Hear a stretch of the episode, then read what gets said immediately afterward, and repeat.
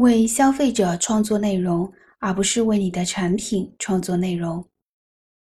一片叶子可以遮目蔽日，一番良言可以醍醐灌顶。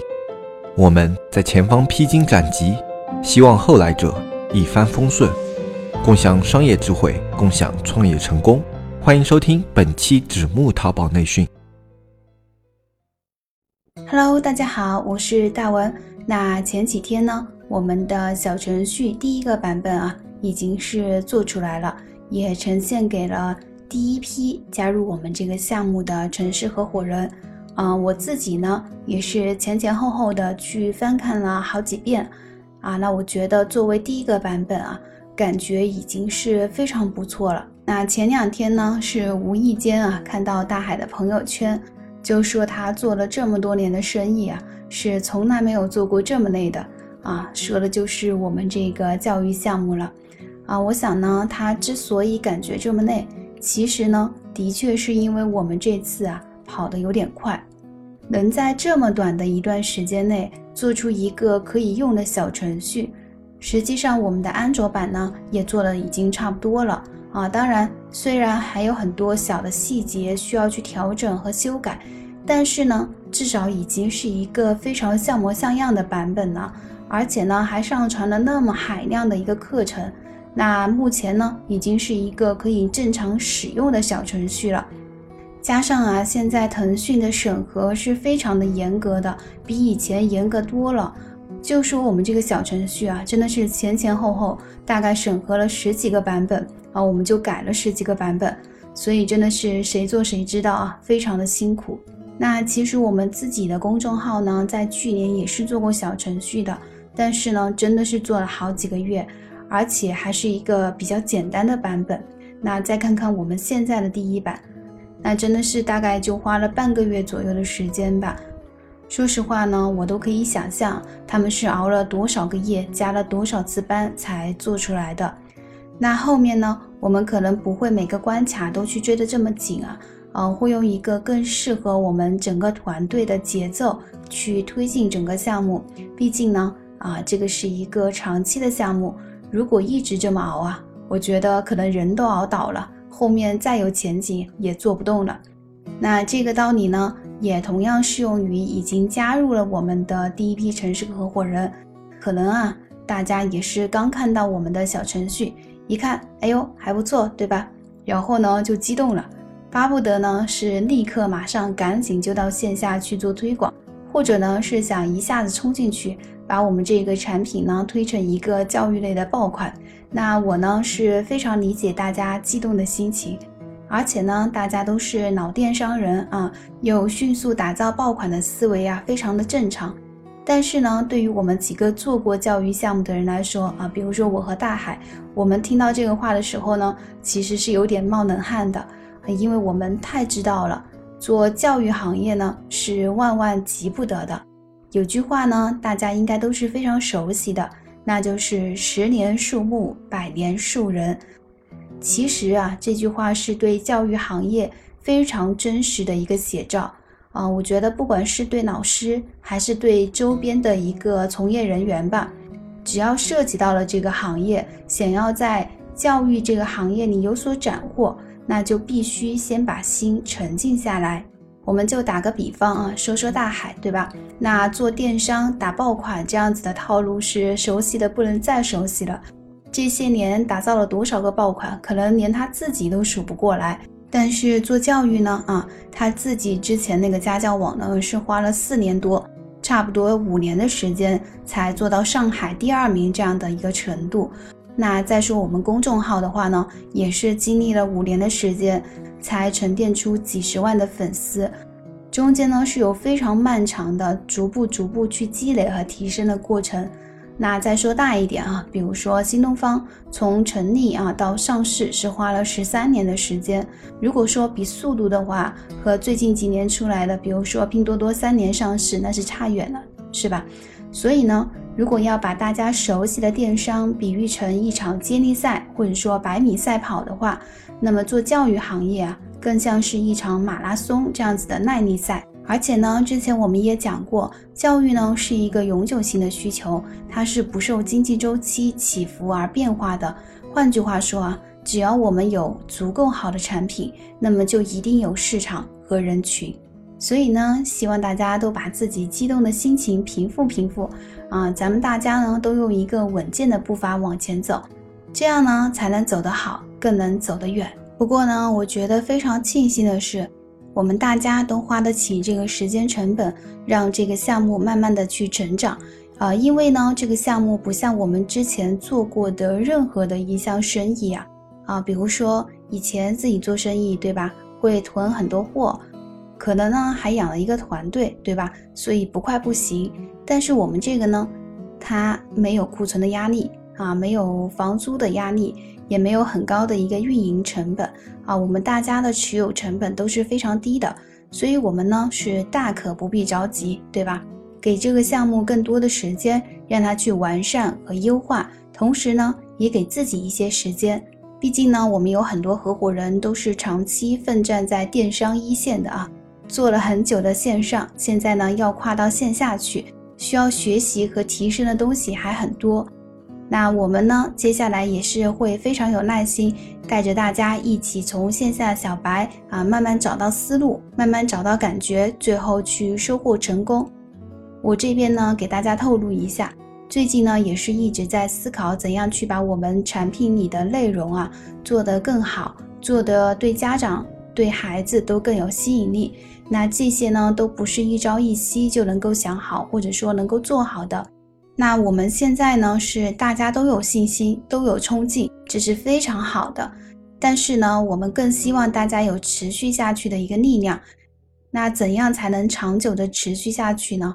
从这么多次的一个创业经历里呢，啊，我自己得出的经验就是用稳健的步伐，或者说是用适合自己的节奏做下去。就像我们刚才的一个比喻嘛。如果说做教育注定呢是一场耐力赛，那么就算一开头抢跑，或者说前一百米跑得非常快啊啊，都是不能够决定最后的成绩的，而需要调整好自己的节奏啊，调整好自己的呼吸，然后持续的耕耘下去啊。毕竟呢，这个不是一个小项目，而是一个好好做呢，一定可以做大做强的项目。那这一次呢，对我们来说也是和以往完全不一样的一次创业，中间呢还涉及到这么多城市合伙人的一个沟通和协作，所以呢，咱们都非常有信心，但是呢都不能着急，还是得一步一个脚印的慢慢的走。好了，我一上来呢就啰嗦了一大堆啊，感觉我都要快变成第二个大海了。那上期的节目呢已经说了嘛，嗯。这一期呢，要接着讲自己的一个创业故事。那我们呢，就接着来讲啊，我第一次在录纸木的节目的时候，就和大家提到过的教育公众号。那考虑到大家现在呢都比较忙啊，毕竟是年底了，也算是我们电商人最忙的一段时间吧。所以呢，我就不从头到尾漫不经心的去讲故事了啊，就挑一些重点来讲。上期节目里呢，我说过啊。从一开始呢，我们只是把微信公众号当成一个引流的工具，没想到呢，后来它自成一派。其实这其中一部分是大趋势带来的结果，另一方面呢，是我们一直在持续不断的在上面去耕耘啊，也就是不断的去花时间和精力啊。比如说啊，一开始的时候呢，我们毕竟是新号，其实呢，真的没有几个人关注的。但是呢，还是很费时间和心力的去做一些原创，啊，比如说分享一些育儿心得，一些对教育的反思和感悟啊等等。很多时候啊，一篇文章我们会花一天甚至两天写出来，但是呢，可能只有十几个阅读量，啊，要知道在一开始啊，这个对一个从传统媒体出来的人打击还是挺大的。比如呢，我以前就职的媒体应该算是我们西南地区最大的一个报社。那刊登一篇稿子啊，呃，或者说是文章吧，阅读量呢至少是十几万，至少啊，这是一个最少的量。但是呢，啊，你去写个自媒体，对吧？辛辛苦苦的写了大半天，结果就几个人读，那种落差呢还是比较大的。但是啊，既然认定了这条路，虽然有落差，还是雷打不动的去接着更新，就那么一篇文章一篇文章的写，哎，功夫不负有心人，很快啊，阅读量就从几十个到几百个，再到几千个，再到上万，真的是这么一篇一篇写过来的。现在回想起来啊，要做好一个自媒体，真的没有什么捷径。除了本身要有一些基本的素质外，还有一点很重要，就是舍得下笨功夫。说到下笨功夫呢，我的感触还蛮深的。其实我这几年身边开公号去创业的朋友是很多的，那好多呢，一开始内容框架都规划的特别的好，感觉呢是前方宏图一片，对吧？但是呢，能真正坚持更新原创的却很少。绝大多数呢都是三天打鱼两天晒网的啊，可能刚开始的时候还每天更新，然后最后呢就变成了每个星期更新，再最后呢就变成了每个月更新，后来就变成了年更啊，每年更新，后来就再也不更新了，大概就是这么个节奏。这个持续的去更新呢，除了说去构建内容以外，而从自媒体这个角度来说。下笨功夫不仅能够让你把一件事情坚持下去，还能够和读者或者说是我们的受众建立情感的连接。比如说，我每天去更新文章啊，虽然呢写的不如一些大教育家说的好，但是呢是有有自己的一个真情实感在里面的。不管怎么样啊，日子久了，读者呢总会觉得我是一个认真踏实的人吧，对吧？进而才会去相信我，啊，而这个相信、这个信任本身啊，不就是这个时代最贵、最值钱的一个东西吗？再比如我们的纸木社区啊，要说到淘宝的公众号或者说是自媒体，那是千千万了。但是为什么大家会关注我们呢？那除了我们大海主播有独特的魅力呀。还在于我们的内容都是原创的，都是在很真诚的分享一些自己的经验或者说是感悟，而不是拿别人的东西过来照着念一下。那这其实呢就是下笨功夫。之前我记得大海讲过，做一期节目至少是三个小时打底。我觉得这个三小时可能是对他而言，对我而言，说真的，三小时怎么够呢？啊，特别是我这样刚开始录节目的新手。还有点强迫症，你看，首先呢，你得想一想要说什么，想好后要像写文章一样整理书写下来。啊，不知道大家有没有这样的感受啊？就是有时候你觉得自己已经想得非常好了，但真的要准确清楚的去表达出来，还是会磕磕巴巴的。所以呢，把想到的全部写下来是一个最稳妥的办法。啊，虽然笨了点。那这一写呢，一期节目大概是二十分钟左右，那洋洋洒洒的四五千字是必须要要的，不然呢是说不满二十分钟的。那四五千字是个什么概念呢？就是五篇高考作文的字数。呃，高考作文是八百字以内嘛，大家应该都还记得。所以呢，从有想法到写完五篇高考作文长度的一个文稿，那我的大半天呢就已经没有了。接下来呢还要录，对吧？有时候说结巴了，或者说卡壳了，那还得重录。这来来回回的呢，又是几个小时。所以对我而言啊，一期节目的耗时就是一整天，一点都不带夸张的。有可能呢，随着我对录音频越来越熟悉，可能会快一点点。但是呢，我估计啊，也快不到哪儿去。不过不管花多少时间。只要这个内容对大家有一点点用，那我觉得就是值得的。最后再来说一个在这方面做的最狠的罗振宇罗胖，来结束我们这个下笨功夫的一个话题。那从二零一二年十二月吧，逻辑思维创立以来，每天早上六点二十左右呢，他会通过微信推送一段六十秒的语音，为了六十秒一秒不差，有时候呢，他需要录几十遍。这种死磕呢，看起来似乎是没有必要的，但其实他就是在建立一个做事认真的一个人格形象。这个呢，无形中为他赢得了非常多的尊重。罗振宇呢，他自己也在一次采访里说啊，他说我所要做的只有一件事，就是让更多听众喜欢我这个人，对我这个人或者说形象有所期待。只要做到这一点，我就会有很大的收获。那结果呢，大家也是了解的。短短几年呢，他就通过自媒体创造了巨大的社会影响力。当然，随之而来的还有巨额的财富。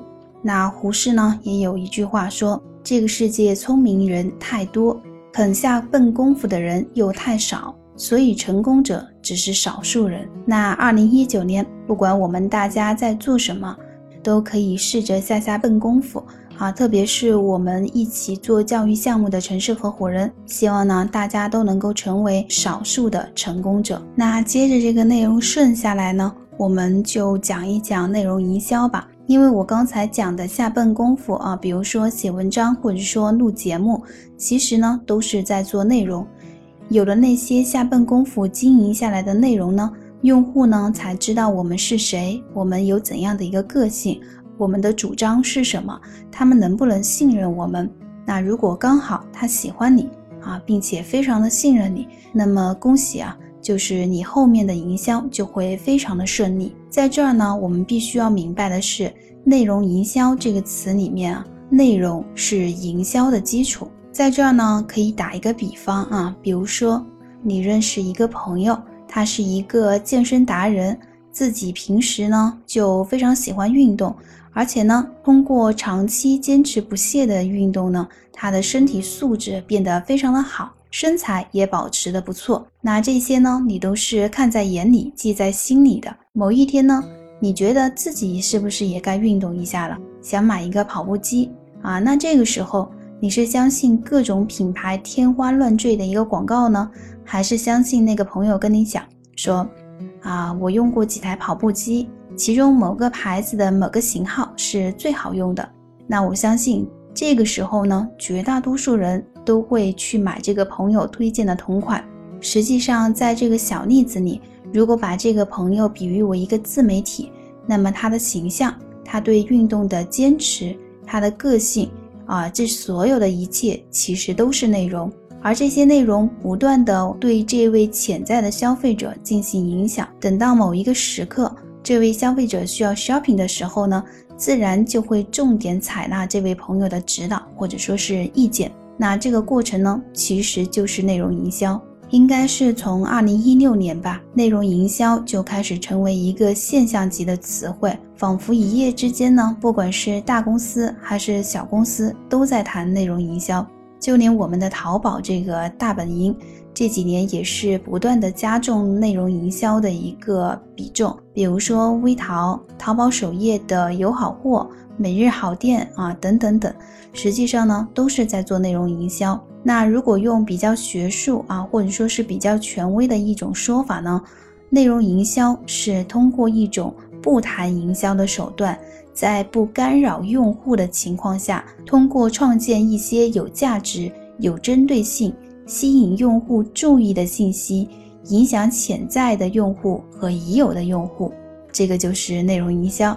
这里面呢是有几个关键词，我挑出来再念一遍。一个是不谈营销，不干扰用户；第二呢是做有价值、有针对性的内容；第三呢是吸引注意；最后影响我们的潜在客户。那有一组关于转化率的数据，能够很好的说明内容营销的魔力啊，就是说，在缺少内容营销的站点，平均的转化率呢是百分之零点五，而在有内容营销的站点，平均的转化率是百分之二点九，这就意味着内容营销可以提高六倍的转化率。再举一个实实在在的例子。啊，比如很早之前呢，就讲过的，我们公众号卖一款台湾的学习台灯的一个例子。这个台灯呢，售价是两千多。那为什么我们的读者啊，不到淘宝去买，不到京东去买，或者说不到商场的专柜去买，偏偏会在我们这儿下单呢？我自己呢是总结了三个原因。第一呢，是因为我们平时用那么多的文章去潜移默化的告诉读者。我们对孩子教育这件事情是很认真的，而且有自己的思考。所以潜台词呢，就是我们向大家推荐的东西也不是乱推荐的，一定是我们用了好用才推荐给大家的啊。那实际上呢，也的确是这样子的哈。第二呢，是用事实告诉他们，大家正在使用的普通台灯有怎样的一些弊端，比如说有蓝光，有频闪啊，频闪就是说，嗯，你用手机对着那个光线去拍录像。会有像对着电脑拍录像一样的那种闪动的那种频闪，啊，这个是比较伤眼的。而且一般的台灯呢，照射面积不大，光线呢也不均匀，容易导致孩子近视、偏视、散光等等这些问题啊。而且呢，这些都是用非常真实的测试的一个小视频来说话的，读者呢一看就明白了。而相反啊，我们这款台灯。聚集了所有的优点，当然这些也是用视频去整个拍摄下来。好，这第二点呢，其实就是说产品好，对吧？第三呢，就是我们还有价格优势，我们卖的价格呢是比所有电商平台都低啊，更别说是商场的专柜了。而且呢，绝对保证百分之百的一个正品。那么这样顺下来，是不是就不难理解我们为什么能够卖出去了呢？我们整个社会真的是通过改革开放四十年，物质呢已经得到了极大的丰富，大家再也不是没有东西可买，而是东西太多了，呃，不知道要买什么，或者说是卖东西的地方太多了，不知道应该在哪儿买。那这个时候，大家的东西都是一样的，就看谁能够把它说得好，拍得好，那么谁就卖得好，对吧？那从这个点呢，再发散一下，说到我们的城市合伙人项目啊，有很多听众呢都问过一个相同的问题，就是市面上的教育课程那么多啊，别人为什么会买我们的呢？那我认为呢，除了产品的独特性以外呀，啊，这一点呢是在呃之前的节目里重点讲过的。那还有一个是非常重要的点，就是我们也必须要去做内容营销。啊，那从平台的层面呢，是要通过有粘连性的内容，让用户认识我们的品牌，认识我们这些创业者，了解我们对这个事情的初衷、态度和个性，啊，从而喜欢我们、信任我们。那从每个城市合伙人的角度讲呢，其实你们每次去和用户沟通的过程，也是做内容营销的过程。那你们本身呢，就是一个内容的载体。我这儿举一个自己的例子，也就是在前段时间啊，一个朋友呢是跟我讲，他女儿要优生小了嘛，所以这段时间呢学习比较紧张，其中呢报了一个英文一对一的课，他觉得效果特别好，还把他女儿上课的一个视频给我看了几眼，然后呢又说了一些非常生动的小例子，比如说上课的时候老师和小朋友是怎么沟通的啊，那些。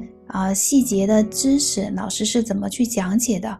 啊，他的女儿呢是大概学了三四个月，嗯，从一个只会几个简单的英文单词，那现在呢是可以说出一句一句的话，还能自己看一些简单的英文绘本。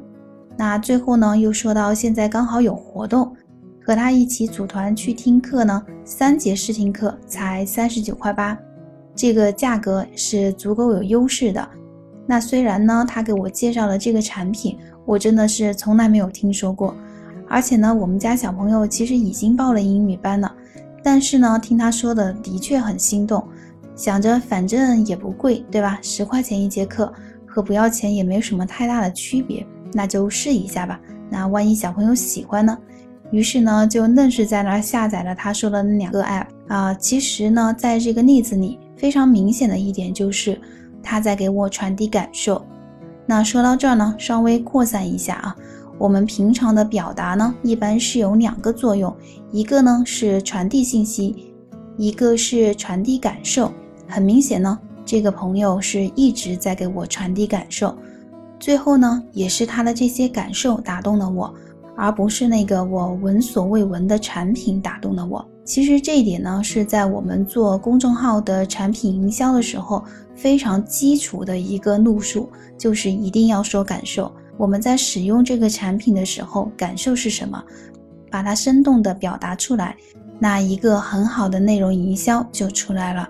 另外呢，在这儿要多说一句的就是，我们的城市合伙人项目呢，也是很有价格优势的。比如说，随意说一个叫“亲亲家教”的吧，我们去看了一下，就是他们的价格呢，小学家教是一个小时一百三到一百六的样子，那初高中的话呢，就更贵了，一般都是两百多啊，这还是线上的一个授课的价格。相比呢，我们一百九十九有几十节，甚至是几百节的一个课程，这个价格优势瞬间就出来了，对吧？而且呢，对于参与我们这个项目的城市合伙人来说，我们还有一个非常大的优势，就是我们去制作内容的成本会很小。通常来说呢，我们做原创内容都只适用于一个平台，比如说我今天在纸木讲的这个内容。